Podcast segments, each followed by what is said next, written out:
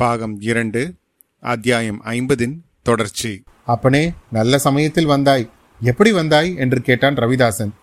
நீ ஏதோ மந்திரம் போட்டாய் போலிருக்கிறது. என்னை கட்டியிருந்த கட்டுக்கள் தாமாகவே அவிழ்ந்து கொண்டன. கையில் இந்த கத்தி வந்து ஏறியது என்றான் வந்தியத்தேவன். உன் தாகம் என்ன ஆயிற்று தேங்காய் ஒன்று என் தலைக்கு மேலாக வந்தது. அதுவாக உடைத்து கொண்டு என் வாயில் கொஞ்சம் இளநீரை ஊற்றியது. ஓஹோ நீ வெகு பொல்லாதவன்தான் என்றான் தேவராளன். இருவரும் விழுந்து விழுந்து சிரித்தார்கள். தம்பி உன்னை பரிசோதித்தோம். வேண்டுமென்றே உன் கட்டுகளை தளர்த்தி விட்டிருந்தோம். ஆயுதங்களை பக்கத்தில் வைத்திருந்தோம். தேங்காய்களை உனக்கு தெரியும்படி போட்டிருந்தோம் என்றான் ரவிதாசன். இவை எல்லாம் பொய்யா உண்மையா என்று வந்தியத்தேவனால் தெரிந்து கொள்ள முடியவில்லை? சற்று மௌனமாய் இருந்தான். அப்பனே யோசித்து சொல். நீ உயிர் பிழைக்க வேண்டுமா? பிழைத்து கரை சேர்ந்து உன் உற்றார் உறவினர் முகத்தை பார்க்க வேண்டுமா? பொருளும் போகமும் பதவியும் பட்டமும் பெற்று வாழ வேண்டுமா? விருப்பமாயிருந்தால் சொல். எங்களுடன் சேர்ந்துவிடு. அவ்வளவு நலன்களையும் அடையலாம் என்றான் ரவிதாசன். தூங்கிக் கொண்டிருந்த மனிதர்களை கொன்றீர்கள் அல்லவா? என்று வந்தியத்தேவன் கேட்டான். இரண்டு பேரை தான் கொல்ல முடிந்தது. மற்றவன் விழித்து கொண்டான். நீ முன்னமே எங்களுடன் சேர்ந்திருந்தால் இன்னும் சிறிது சுலபமாய் போயிருக்கும். தூங்கிக் கொண்டிருப்பவர்களை கொல்லுகிறது எந்த தர்மத்தில் சேர்ந்தது? அவ்விதம் செய்யக்கூடிய உங்களுக்கு எப்படி மனம் வந்தது? இந்த கடுகுக்கு நீ பயப்பட்டால் பெரிய பெரிய பூசணிக்காய்களை எப்படி விழுங்குவாய்? எங்களுடன் நீ சேர்வதாயிருந்தால் உங்களுடன் உங்களுடன் என்கிறீர்களே. நீங்கள் யார்?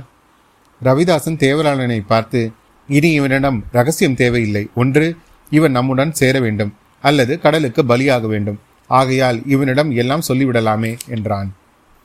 எல்லாவற்றையும் நன்றாய் சொல்லு என்றான் தேவராளன். கேள் தம்பி நாங்கள் வீரபாண்டிய மன்னருடைய ஆபத்துவிகள்.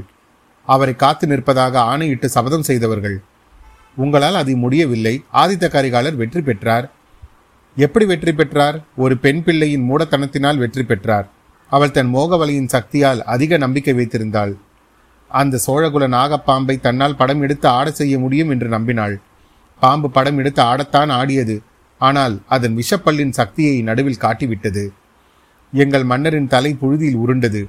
தஞ்சாவூர் வரையில் கொண்டு போனார்கள். தலையை பல்லக்கில் வைத்து ஊர்வலம் விட்டார்கள். ஆஹா! தஞ்சாவூர் தஞ்சாவூர். அந்த நகரம் அடையப் போகிற கதியை பார்த்து கொண்டிரு தம்பி. இவ்விதம் கூறியபோது ரவிதாசனுடைய சிவந்த அகன்ற கண்கள் மேலும் அகன்று அனலாய் கக்கின. அவனுடைய உடல் நடுங்கியது. பல்வரிசைகள் ஒன்றோடு ஒன்று உராயும் சத்தம் நறு நரவென்று பயங்கரமாய் கேட்டது. தேவராளனுடைய தோற்றமும் அவ்விதமே கோரமாய் மாறியது. போனது போயிற்று. அதற்காக இனிமேல் என்ன செய்ய போகிறீர்கள்? இறந்து போன வீரபாண்டியனை உயிர்ப்பிக்க முடியுமா? வீரபாண்டியரை உயிர்ப்பிக்க முடியாது. அவ்வளவு சக்தி என்னுடைய மந்திரத்தால் கூட கிடையாது. ஆனால் அவரை கொன்றவனையும் அவர்களை சேர்ந்தவர்களையும் பூண்டோடு அழித்து பழிக்க பழி வாங்குவோம். சோழகுல பாம்பு வர்க்கத்தை குஞ்சு குழந்தைகளுடன் உட்பட அனைவரையும் நாசம் செய்வோம். எங்களுடன் நீ சேர்கிறாயா? சொல். சோழ குலத்தை நாசம் செய்த பிறகு அப்புறம் என்ன செய்வீர்கள்? எங்கள் மகாராணி யாருக்கு பட்டம் சூட்ட சொல்கிறாளோ அவளுக்கு சூட்டுவோம். மகாராணி யார்? தெரியாதா தம்பி? பழுவூர் இளையராணியாக இருப்பது போல் நடிக்கிறாளே அவள்தான். அப்படியானால் மதுராந்தகருக்கு அவனும் ஒரு பாம்பு குட்டித்தானே? பழுவேட்டரையர் அந்த கிழவனை எங்கள் அரசனாக்குவோம் என்று நினைக்கிறாய்? அவனுடைய செல்வாக்கையும் பணத்தையும் உபயோகப்படுத்துவதற்காக. உங்கள் மகாராணி அவன் வீட்டில் இருக்கிறாளாக்கும் நன்றாய் தெரிந்து கொண்டாயே நல்ல யூகசாலினி வீரபாண்டியனுடைய மரணத்துக்கு காரணம் ஒரு பெண் பிள்ளை என்று சொன்னீர்களே. அதுவும் இதே பழுவூர் இளையராணிதான். போரில் காயம்பட்டு கிடந்த வீரபாண்டியரை தாம் காப்பாற்றுவதாக அவள் வாக்களித்தாள். அதை நிறைவேற்றவில்லை. அவளே துரோகம் செய்து விட்டாள் என்று நினைத்து அவளை உயிருடன் கொளுத்த நினைத்தோம். பழிக்கு பழி வாங்குவதாக எங்களுடன் சேர்ந்து அவளும் சபதம் செய்தபடியால் அவளை உயிரோடு விட்டோம். இன்று வரையில் அவள் வாக்கை நிறைவேற்றி வருகிறாள். அவளுடைய உதயம் மட்டும் இல்லாவிட்டால் நாங்கள் இவ்வளவு செய்திருக்க முடியாது. இன்னும் நீங்கள் ஒன்றும் சாதித்து விடவில்லையே. கொஞ்சம் பொறு அப்பனே பார்த்து கொண்டே இரு என்றான் ரவிதாசன். நம்மிடம் இருந்து இவன் எல்லாம் தெரிந்து கொண்டான். நாம் கேட்டதற்கு மறுமொழி ஒன்றும் சொல்லவில்லையே என்றான் தேவராளன். தம்பி என்ன சொல்கிறாய்? எங்களுடன் சேர்கிறாயா? யார் கண்டது? உனக்கே ஒருவேளை அதிர்ஷ்டம் அடிக்கலாம். நீயே ஒருவேளை தென் தமிழகத்தின் வீர சிம்மாசனத்தில் ஏறினாலும் ஏறலாம். என்ன சொல்கிறாய்? கொஞ்ச காலத்துக்கு முன்னே என்றால் வந்தியத்தேவன். ஆஹா உங்களுடன் கண்டிப்பாக சேர்கிறேன் என்று சொல்லியிருப்பான். ஆனால் இளவரசருடன் மூன்று நாள் பழகியது அவனுடைய மனப்போக்கில் ஒரு பெரிய மாறுதலை உண்டு பண்ணிவிட்டது. பொய் புனசுருட்டுக்கள் சமயோஜித தந்திரங்கள் இவற்றில் அவனுக்கு பற்று விட்டு போயிருந்தது. ஆகையால் பேச்சை மாற்ற விரும்பி இந்த கப்பலை எப்படி பிடித்தீர்கள்? சற்று முன் யமலோகத்துக்கு அனுப்பிய அரபு நாட்டருடன் எப்படி சிநேகமானீர்கள்? என்று கேட்டான். எல்லாம் எங்களுடைய மந்திர சக்தி. அப்பனே திருகோணமலையில் இவர்களிடம் இருந்துதான் நாங்கள் குதிரைகளை விலைக்கு வாங்கினோம். அந்த குதிரைகளை கொண்டு உங்களை தொடர்ந்து முன்னும் பின்னுமாக வந்து கொண்டிருந்தோம். யானை இருவத்துறையில் இளவரசர் இறங்கி ஓடியதை பார்த்தோம். அவருக்கு முன்னால் இங்கு வந்துவிட தீர்மானித்து குறுக்கு வழியில் வந்து சேர்ந்தோம். இங்கே வந்து பார்த்தால் எங்கள் பழைய சிநேகிதர்கள் இந்த கப்பலை கைப்பற்றியிருந்தார்கள். அவர்கள் ஏறி வந்த கப்பல் முல்லைத்தீவுக்கு அருகில் கரை தட்டி உடைந்து போய்விட்டதாம். இங்கே ஒளிந்திருந்து இந்த கப்பலை கைப்பற்றி கொண்டார்கள். கடலோரத்தில் வழிகாட்டுவதற்கு எங்களையும் வருகிறீர்களா என்று கேட்டார்கள். பழம் நழுவி பாலில் விழுந்தது போல ஆயிற்று அது எப்படி? அந்த சோழகுலத்து இளநாகம் சோழ சேனாதிபதியுடன் பேசிக் கொண்டிருப்பதை கேட்டோம். எப்படியும் சோழ நாட்டுக்கு அவன் திரும்பி வந்து சேர்வான் என்று அறிந்து கொண்டோம். அது மட்டுமல்ல இலங்கையில் ஊமை பெண் பூதம் ஒன்று இருக்கிறது. அந்த பூதம் எங்கள் மந்திரத்துக்கு பதில் மந்திரம் போட்டு அருள்மொழிவர்மனை காப்பாற்றிக் கொண்டிருக்கிறது. ஆனால் சோழ நாட்டுக்கு அது வராது. வந்தியத்தேவன் அன்றிரவு அனுராதபுரத்தில் நடந்தது எல்லாம் நினைத்து கொண்டான். ரவிதாசன் திடீரென்று சிரித்தான். இது என்ன சிரிப்பு? எதை கண்டு? என்றான் வந்தியத்தேவன். ஒன்றுமில்லை தம்பி. அந்த அரபு நாட்டரின் சுபாவத்தை எண்ணினேன். சிரிப்பு வந்தது. அவர்கள் எவ்வளோ முரட்டு மனிதர்கள் அல்லவா? மனிதர்களை கொல்வது அவர்களுக்கு வாழைக்காயை அறிவது போன்றது. ஆனால் குதிரைகளிடம் அவர்களுக்கு அளவில்லாத அபிமானம். குதிரைகளின் கால் குழம்பில் இரும்பு பூண் அடித்துத்தான் அவர்கள் நாட்டில் குதிரைகளை ஓட விடுவார்களாம் நாம் குதிரைகளை வெறுங்காலுடன் ஓடச் செய்கிறோமாம். அதனால் நாம் கருணையற்ற அநாகரீக மிருகங்களுக்கும் கேடான மனிதர்களாம். நம்மிடம் குதிரைகளை விற்பதே பாவமாம். இன்று காலையில் என்ன நடந்தது தெரியுமா? சொல்லுங்கள். கப்பலில் எல்லோரும் ஏறிக்கொண்டோம். பாய்மரங்கள் விரித்தோம். கப்பல் கிளம்பி விட்டது அப்போது கரையில் ஒரு குதிரையின் காலடி சத்தம் கேட்டது. அவ்வளவுதான். முல்லைத்தீவில் உடைந்த கப்பலிலிருந்து தப்பி கரையேறிய அவர்களுடன் குதிரைகளை ஒன்றாய் இருக்கலாம் என்று சந்தேகித்தார்கள். அவர்களில் ஒருவன் கப்பலிலிருந்து இறங்கி பார்த்துவிட்டுத்தான் வருவேன் என்றான். எங்களையும் அவனுடன் சேர்த்து அனுப்பினார்கள். பிறகு குதிரை அகப்படவில்லை. ஆனால் நீ அகப்பட்டாய். எவ்வளவு நல்லதாய் போயிட்டிருப்பார். இந்த குதிரை பிரியர்களின் வேலையை தீர்ப்பதற்கு எவ்வளவு சௌகரியமாய் போயிற்று? எல்லாம் சரிதான். இந்த பிள்ளை நம்முடைய கேள்விக்கு இன்னும் விடை சொல்லவே இல்லையே என்று ஞாபகப்படுத்தினான் தேவராளன். சொல்லுகிறேன் ஐயா சொல்லுகிறேன். நான் சோழ குலத்திலிருந்து ஊழியம் செய்ய ஏற்றுக்கொண்டவன். ஒரு நாளும் உங்களுடன் சேர மாட்டேன் சேர்ந்திருக்கிறாயா? சத்தியம் செய்து கொடுத்திருக்கிறாயா? அதெல்லாம் இல்லை. பின்ன என்ன தயக்கம்? நீ போர் வீரன். எந்த கட்சியில் அதிகம் அனுகூலம் இருக்கிறதோ அதில் சேர வேண்டியது தானே சோழ குலத்தினருடன் உறவு பூணுவதற்கு எல்லா சபதங்களையும் காட்டிலும் பலம் அதிகம் கொண்ட காரணம் தனக்கு இருக்கிறது என்பதை வந்தியத்தேவன் அவர்களிடம் சொல்லவில்லை. இளைய பிராட்டியின் கடைக்கண் பார்வையையும் முல்லை நிகர் புன்னகையையும் காட்டிலும் சோழ குலத்தாருக்கு உயிரை கொடுக்க வேறு என்ன காரணம் வேண்டும்? அப்புறம் இளவரசரின் இணையில்லா சிநேகம் இருக்கிறது. அவருடன் ஒரு தடவை சிநேகமானவன் மறுபடி மாற முடியுமா? எது எப்படி இருந்தாலும் உங்களுடைய கொலைகார கூட்டத்தில் நான் சேர மாட்டேன் என்றான் வந்தியத்தேவன். அப்படியானால் உன் உயிரை சமுத்திரராஜனுக்கு பலியிட ஆயத்தப்படு என்றான் ரவிதாசன். அத்தியாயம் ஐம்பது நிறைவுற்றது. அத்தியாயம் ஐம்பத்தி ஒன்று சுழிக்காற்று. காற்று அசையவில்லை கடல் ஆடவில்லை கப்பலும் நகரவில்லை. அலையற்ற அமைதியான ஏரியைப் போல் காணப்பட்ட கடலை நோக்கிய வண்ணம் வந்தியத்தேவன் சிறிது நேரம் சும்மா இருந்தான் அவன் உள்ளத்தில் மட்டும் பேரலைகள் எழுந்து விழுந்தன. திடீரென்று இரு கரங்களையும் கடலை நோக்கி நீட்டிக்கொண்டு ஓம் ஹீம் ஹாம் வஷிஷ்ட் என்று கூறினான். மறுகணத்தில் கையில் கத்தியை எடுத்துக்கொண்டான் சக்கராகரமாக இரண்டு தடவை சுழற்றினான். சமுத்திரராஜன் பலி கேட்கிறான். இரட்டை பலி கேட்கிறான். தூங்குபவர்களை தாக்கிக் கொள்ளும் இரண்டு சூரர்களை பலியாக கொடு என்று கேட்கிறான். பலி கொடுத்தால்தான் மேலே இந்த மரக்கலத்தை போக விடுவேன் என்கிறான். எங்கே? உடனே அப்படி இரண்டு பேரும் வந்து தலையை நீட்டுங்கள். சீக்கிரம் என்று ஆர்ப்பரித்தான். ரவிதாசன் வந்தியத்தேவனை வியப்புடன் உற்று பார்த்து ஹஹஹா என்று மறுபடியும் பேசியிருப்பது போல் சிரித்தான். தம்பி இது என்ன விளையாட்டு? என்றான். அண்ணன்மார்களே இது விளையாட்டல்ல வினை. சற்று முன் நான் கீழே கட்டுப்பட்டிருந்த போது சிறிது தூங்கி போனேன். அப்போது கனவு கண்டேன். கடலையும் வானத்தையும் ஒன்று சேர்த்த பூதம் ஒன்று நீல நிற உருவம் ஒன்று என் முன்னால் வந்து நின்றது. ஏதோ சொல்லியது. அது என்னவென்று அப்போது புரியவில்லை. இப்போது புரிந்தது. மந்திர தந்திரங்களால் தேர்ந்த காளி பக்தர்கள் இரண்டு பேருடைய உயிர் வழி வேண்டும் என்று சமுத்திரராஜன் கோருகிறான். கொடுக்காவிட்டால் இந்த கப்பலை மேலே போக விட முடியாது என்றும் சொல்லுகிறான். ஆறு முரட்டு அராபியர்களின் உயிர் பலியினால் அவன் திருப்தி அடையவில்லை. வாருங்கள் சீக்கிரம் வாருங்கள் என்று கூறி வந்தியத்தேவன் கையில் பிடித்த கத்தியை வானை நோக்கி உயர்த்தினான். ரவிதாசனும் தேவலாளனும் ஒருவரின் முகத்தை ஒருவர் பார்த்து கொண்டார்கள். ரவிதாசன் தம்பி கதை கட்டுவதில் உன்னை போன்ற கெட்டிக்காரனை நான் பார்த்ததே இல்லை என்றான். வந்தியத்தேவன் ஓ நான் சொல்லுவதில் உங்களுக்கு நம்பிக்கை இல்லையா? கதை கட்டுகிறேனா? சமுத்திரராஜனே இந்த மூடர்களுக்கு நீயே மறுமொழி சொல் என்று கூறினான். அவன் அவ்வாறு கூவிய குரல் சமுத்திரராஜனுடைய காதில் கேட்டது போலும் அதற்கு மறுமொழி கூறவும் சமுத்திரராஜன் விரும்பினான் போலும் கடலில் அப்போது ஒரு விந்தையான காட்சி தென்பட்டது. கண்ணு கெட்டிய தூரம் நாலு திசையிலும் கடல் ஒரு சிலிர்ப்பு சிலிர்த்தது. சிறிய சிறிய சின்னஞ்சிறிய அலைகள் ஆயிரம் ஆயிரமாக எழுந்து விழுந்தன. அது ஒரு நிமிட நேரம்தான். அடுத்த நிமிஷத்தில் அவ்வளவு அலைகளும் வெள்ளிய நுரையின் நுண் துடிகளாக மாறின. விரிந்து பரந்த கடற்பிரதேசம் எங்கும் அந்த வெண் நுரை துளிகள் துள்ளி விளையாடின. லேசான இளங்காற்று இனிய குளிர்ந்த காற்று அந்த மரக்கலத்தையும் ஒரு கணம் தழுவிக்கொண்டு அப்பால் சென்றது. கப்பலில் ஒரு சிலிர்ப்பு சிலிர்த்தது. வெப்பத்தினால் வறண்டு இருந்த வந்தியத்தேவனுடைய உடல் சிலிர்த்தது. ரவிதாசனும் தேவராளனும் ஹா ஹா ஹா என்று சிரித்தார்கள். தம்பி சமுத்திரராஜனே உன் கேள்விக்கு மறுமொழி சொல்லிவிட்டான். நாங்கள் எங்களை பலி கொடுக்க ஆயத்தமாக வேண்டியதுதான் என்றான் ரவிதாசன். வந்தியத்தேவன் உள்ளம் கலக்கமுற்றது.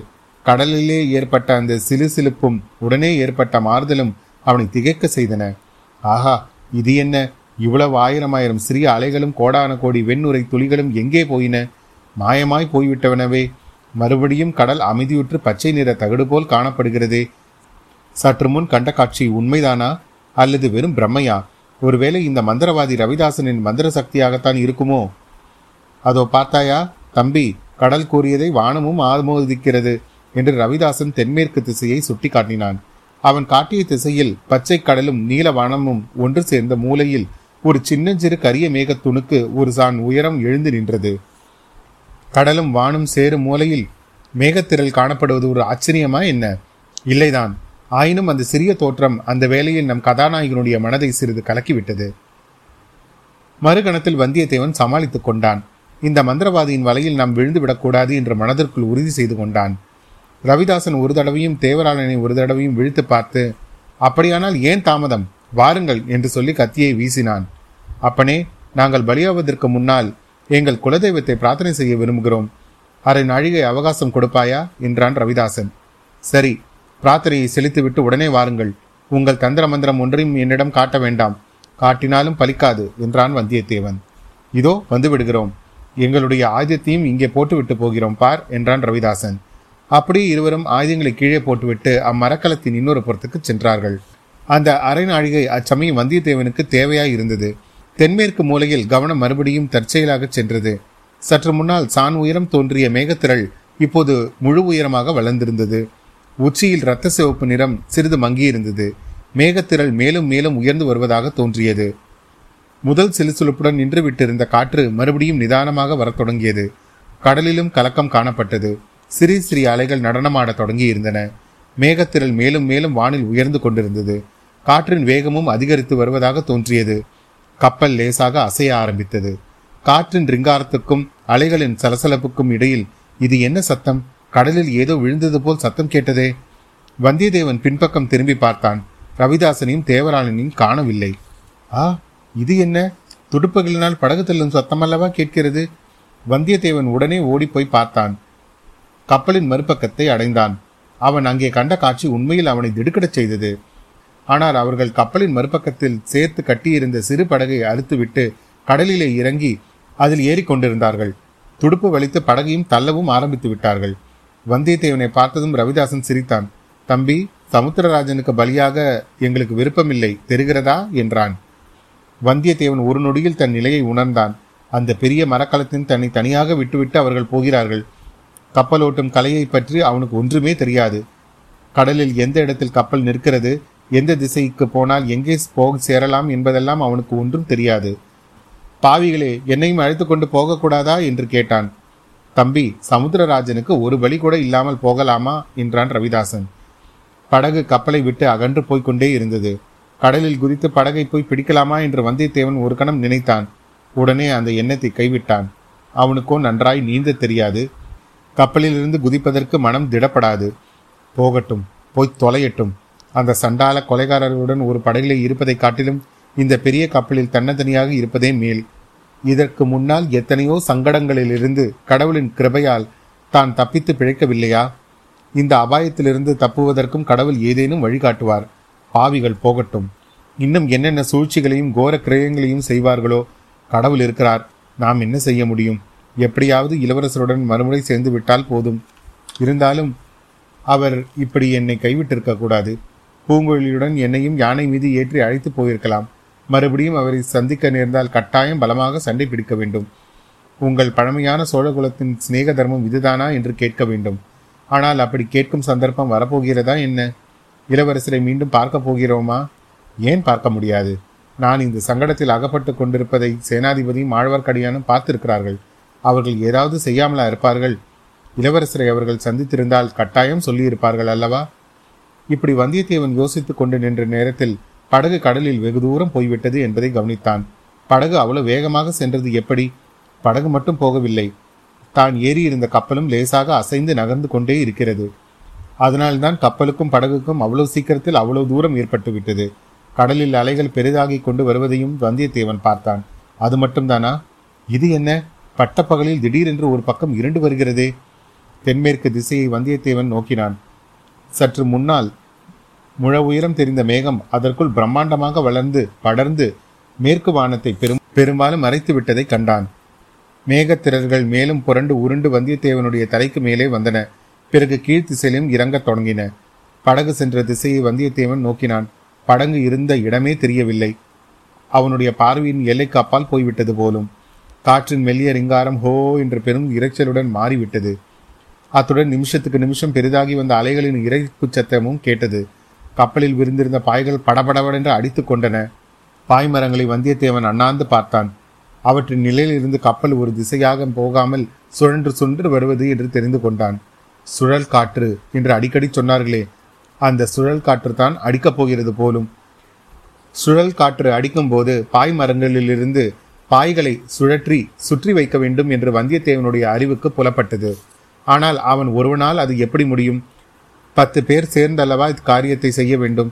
பத்து பேர் இல்லாவிட்டாலும் நாலு பேராவது வேண்டும். ஒருவன் தனியாக என்ன செய்வது? கடவுள் விட்ட வழி விடுகிறார். கப்பல் அடைந்த கதியே அடைகிறது என்று சும்மா இருக்க வேண்டியதுதான். கப்பல் அடைய போகிற கதி என்னவென்று அவனுக்கு சீக்கிரத்திலேயே தெரிந்து போயிற்று. கப்பலின் கதி எப்படியானாலும் தன்னுடைய கதியை பற்றி சந்தேகமே இல்லை. நடுக்கடலில் மரணம். அந்த கும்பகோணத்து ஜோதிடன் இதை பற்றி ஒரு வார்த்தை கூட சொல்லவில்லையே. ஜோதிடனாம் ஜோதிடன் அவனை மறுபடி பார்க்க நேர்ந்தால் பைத்தியகார்த்தனம் அவனை மறுபடி பார்ப்பது ஏது? திடீரென்று வந்தியத்தேவன் தோளில் கெட்டியான பொருள் ஏதோ விழுந்தது.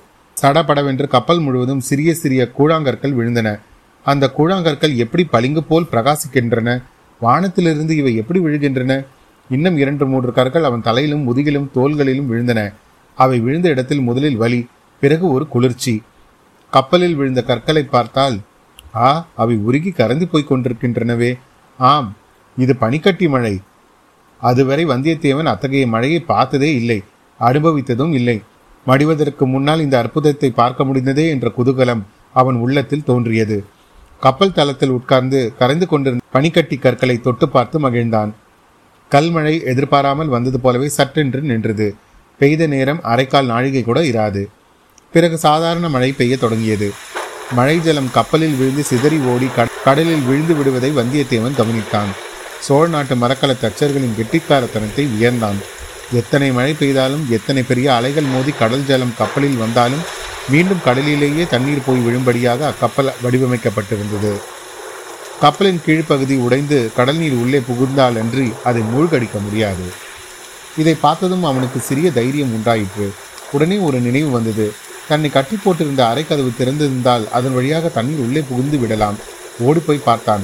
அவன் நினைத்தபடி கதவு சிறிது காற்றில் அடித்துக் கொண்டிருந்தது. கதவை இறுக்கி சாத்தி தாளிட்டான். மேலே காற்றும் மழையும் பொறுக்க முடியாமல் போனால் அந்த அறைக்குள்ளே புகுந்து விட்டு தான் கதவை தாளிட்டுக் கொள்ளலாம். பிறகு கடவுள் விட்ட வழி விடுகிறார் என்று நிம்மதியாக இருக்கலாம். இவ்வளவு பத்திரமாக கப்பலை விட்டு அந்த முட்டாள்கள் இருவரும் படகில் ஏறிப்போய் விட்டதை நினைத்து வந்தியத்தேவன் அனுதாபப்பட்டான். ஆனால் அந்த படகின் அமைப்பும் விசித்திரமானதுதான். எவ்வளவு காற்று அடித்தாலும் மழை பெய்தாலும் அதை மூழ்கடிக்க முடியாது. அப்படி படகு உடைந்து மூழ்கினாலும் பக்கத்தில் அதனோடு சேர்ந்து கட்டியுள்ள கட்டை ஒன்று இருக்கிறது. அதை பிடித்து கொண்டு அந்த கொலைபாதகர்கள் தப்பி கரையேறி விடுவார்கள். அநேகமாக கோடிக்கரைக்கு சமீபமாக போய் கரையேறி விடுவார்கள். கோடிக்கரையிலிருந்து வந்தியத்தேவனுடைய உள்ளம் பழையாறைக்கு தாவியது. சக்கரவர்த்தி திருக்குமாரிக்கு தனக்கு நேர்ந்த கதி எப்படி தெரிய போகிறது? அவள் இட்ட பணியை நிறைவேற்றும் முயற்சியில் தான் நடுக்கடலில் மூழ்கியதை யார் அவளுக்கு தெரிவிக்கப் போகிறார்கள்? கடல் தெரிவிக்குமா? காற்று சென்று சொல்லுமா?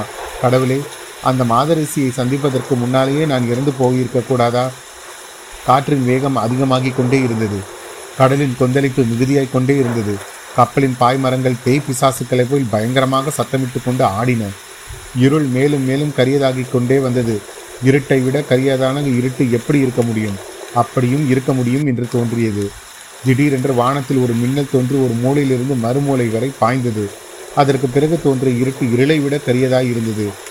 மின்னலை தொடர்ந்து இடி முழக்கம் கேட்டது. கப்பல் அதிர்ந்தது கடல் அதிர்ந்தது திசைகள் அதிர்ந்தன. அண்ட கடாகங்கள் வெடித்து விழுகின்றன என்பதில் சந்தேகமில்லை. மேலும் மின்னல்கள் இடி முழக்கங்கள் இன்னும் வானம் பிளக்கவில்லையே இது என்ன அதிசயம் என்ற வந்தியத்தேவன் எண்ணமிட்டானோ இல்லையோ? அந்த கணமே ஆகாசம் வெடித்து பிளந்தது. வெடித்த பிளப்பின் வழியாக பிரளய வெள்ளம் பொழிந்தது. ஆம் அதை மழை என்று சொல்வதற்கில்லை. வானவெளியில் ஒரு கடல் குமரிக்கொண்டிருந்தது அது திடீரென்று தோன்றிய பிளவின் வழியாக கொட்டுவது போல் இருந்தது. கடல் அலைகள் ஆவேச தாண்டவம் ஆடின. மின்னல் வெளிச்சத்தில் கண்ணு கெட்டிய தூரம் ஆடும் மலைச்சிகரங்கள் காட்சியளித்தன. காற்றின் கும்மாலம் உச்சத்தை அடைந்தது. ஆடும் மலைச்சிகரங்களை அப்படியே பேர்த்தெடுத்து வாயு பகவான் வானவெளியில் சிதறி எரிந்து விளையாடினார். வந்தியத்தேவனுடைய கப்பல் மீதும் அந்த நீர்மலைகள் சில வந்து மோதின. மேலே இருந்து மழை வெள்ளம் துபு துபு என்று கொட்டியது. நாலா பக்கமிருந்தும் அலைமலைகள் வந்து மோதி தாக்கின. விரித்த பாய்மரங்கள் மீது சுழல் காற்று தாக்கி படுத்திய பாட்டை சொல்லி முடியாது. இவ்வளவும் பொறுத்து கொண்டு அந்த சோழ நாட்டு தச்சர்கள் கட்டிய அதிசய மரக்கலம் சுழன்று சுழன்று வந்து கொண்டிருந்தது. ஆனால் எவ்வளவு நேரம்தான் சுழன்று கொண்டிருக்க முடியும்? எவ்வளவு நேரம் அந்த மாபெரும் பூதங்களின் தாக்குதலை கப்பலினால் சமாளிக்க முடியும்? முடியாது. இந்த வினாடியோ அடுத்த வினாடியோ கப்பல் முழுக வேண்டியதுதான். அத்துடன் வந்தியத்தேவனும் முழுக வேண்டியதுதான். எனினும் அந்த எண்ணம் அவனுக்கு இப்போது சோர்வை அளிக்கவில்லை. அப்படி தனக்கு நேரப்போகும் மரணம் ஒரு அற்புதமான மரணம் என்று கருதினான். எழும்பி குதித்த அலைகளைப் போல் அவன் உள்ளமும் குதூகல தாண்டவம் ஆடத் தொடங்கியது. காற்றின் பேரிரைச்சல் அலைகளின் பேரொளி இடிகளின் பெருமுழக்கம் இவற்றுடனே வந்தியத்தேவன் குரலும் சேர்ந்து ஹா ஹா ஹா ஹா என்று வாய்விட்டு சிரித்தான். அந்த காட்சியெல்லாம் நன்றாக பார்க்க வேண்டும் என்பதற்காகவே அவன் முன் ஜாக்கிரதையுடன் பாய்மரத்தின் அடித்தண்டுடன் சேர்த்து தன்னை கட்டிக்கொண்டான் கப்பல் சுழன்றபோது பாய்மரமும் சுழன்றது வந்தியத்தேவனும் சுழன்றான். இப்படி எத்தனை நேரம் கப்பலும் பாய்மரமும் வந்தியத்தேவனும் சுழன்று கொண்டிருந்தார்கள் என்று தெரியாது. பல யுகங்களாக இருக்கலாம் சில வினாடிகளாகவும் இருக்கலாம். காலதேசவர்மமான உணர்ச்சிகளை எல்லாம் கடந்த அமர நிலையை வந்தியத்தேவன் அப்போது அடைந்திருந்தான். காற்றின் வேகம் சிறிது குறைவது போல தோன்றியது. பிரளயமாக கொட்டிய மழை நின்றுவிட்டது. சிறு தூறல்கள் போட்டு கொண்டிருந்தன மின்னலும் இடியும் நின்றுவிட்டது போல் தோன்றியது. கடல் கண்ணங்கரிய இருள் பிளம்பாக தோன்றியது. வந்தியத்தேவன் சிறிது நேரத்துக்கு முன்னால் மின்னல்களின் ஒளி வீச்சை தாங்க முடியாமல் கண்களை மூடிக்கொண்டிருந்தான் இடிகளின் பெருமுழக்கத்தை கேட்க முடியாமல் காதுகளை தன் கைகளினால் இறுக பொத்தி கொண்டிருந்தான். இப்போது கண்ணை திறந்து பார்த்தான். கைகளை அகற்றி காதுகளையும் திறந்து விட்டான். ஆஹா இவ்வளோ பெரிய சுழற்காற்று விபத்திலிருந்து நான் தப்பித்து கொண்டேனா? கடவுள் காப்பாற்றி விட்டாரா? மீண்டும் பழையாறை அரசலங்கம் முறையை இந்த ஜென்மத்தில் நான் காணப்போகிறேனா இளவரசரை சந்தித்து அலாவலாக போகிறேனா? அதற்குள் அவசரப்படக்கூடாது. இந்த கப்பல் இப்போது எங்கே இருக்கிறதோ யார் கண்டது? இது பத்திரமாய் கரை சேரும் வரை எப்படி சொல்ல முடியும்? கப்பல் தப்பினாலும் நான் உயிரோடு தப்பித்து கரையேறுவது என்பது என்ன நிச்சயம்? இன்னும் எத்தனை எத்தனை அபாயங்கள் இருக்கின்றனவோ? வந்தியத்தேவனுடைய மனதில் இந்த கேள்வி எழுந்ததும் அதற்கு பதில் சொல்வது போல் வானத்தை கீறி கொண்டு ஒரு மின்னல் மின்னியது. அதன் பிரகாசம் அவன் கண்ணெதிரே நூறு சூரியனை கொண்டு வந்து நிறுத்தியது போல் இருந்தது. இருட்டிலாவது கொஞ்சம் பார்க்கலாம். அந்த பயங்கர பிரகாசத்தில் ஒன்றுமே பார்க்க முடியவில்லை. தன் கண்களையே அம்மின்னல் பறித்து விட்டது என்று வந்தியத்தேவன் அஞ்சினான். எரிச்சல் எடுத்த கண்களை இருக்க மூடிக்கொண்டான். அவன் செவிகளுக்கும் ஆபத்து வந்துவிட்டது. எத்தனையோ இடி முழக்கங்களை வந்தியத்தேவன் முன்னம் கேட்டிருக்கிறான். இன்றைக்கும் எத்தனையோ கேட்டான். ஆனால் இப்போது இடித்த இடியைப் போல் ச இது இடியா? இந்திரனுடைய வஜ்ராயுதம் அவனுடைய காதின் வழியாக பிரவேசித்து மண்டைக்குள்ளேயே நுழைந்து தாக்கியது போல் இருந்தது. சற்று நேரம் வந்தியத்தேவன் கண்களையும் திறக்க முடியவில்லை. காதிலோ ஒய் என்ற சத்தம் கேட்டுக்கொண்டே இருந்தது. மூடியிருந்த கண்கள் ஏதோ சமீபத்தில் தலைக்கு மேலே புதிய வெளிச்சம் பரவி இருப்பதை உணர்ந்தான். காதிலும் ஒய் சத்தத்துக்கு மத்தியில் வேறொரு வினோத சத்தம் கேட்டது. காட்டில் தீப்பற்றி எரியும் போது மரங்களில் தீப்பிடிக்கும் போது உண்டாகும் சப்தத்தை போல் தோணித்தது. வந்தியத்தேவன் கண்ணை திறந்து பார்த்தான். அவன் இருந்த கப்பலின் பாய்மரம் உச்சியில் தீப்பற்றி எரிவதைக் கண்டான். ஆஹா இப்போது புரிகிறது. அந்த மின்னல் ஏன் இவ்வளவு பிரகாசமாய் இருந்ததென்று. அந்த இடி ஏன் இவ்வளவு சத்தமாக ஒலித்தது என்று இப்போது விளங்குகிறது? அந்த கப்பல் மேலேயோ அல்லது வெகு சமீபத்திலோ இடி விழுந்திருக்கிறது. அதனால் பாய்மரத்தில் தீப்பிடித்திருக்கிறது பஞ்சபூதங்களில் பஞ்ச பூதங்களில் இரண்டு பூதங்கள் அந்த சோழ நாட்டு மரக்கலத்தை தாக்கி அழிக்க பார்த்தன. நீரும் காற்றும் தோல்வியுற்றன. வருணனும் வாயுவும் சாதிக்க முடியாத காரியத்தை சாதிக்க இப்போது அக்னி பகவான் தோன்றியிருக்கிறார். அத்தியாயம் ஐம்பத்தி ஒன்று நிறைவுற்றது.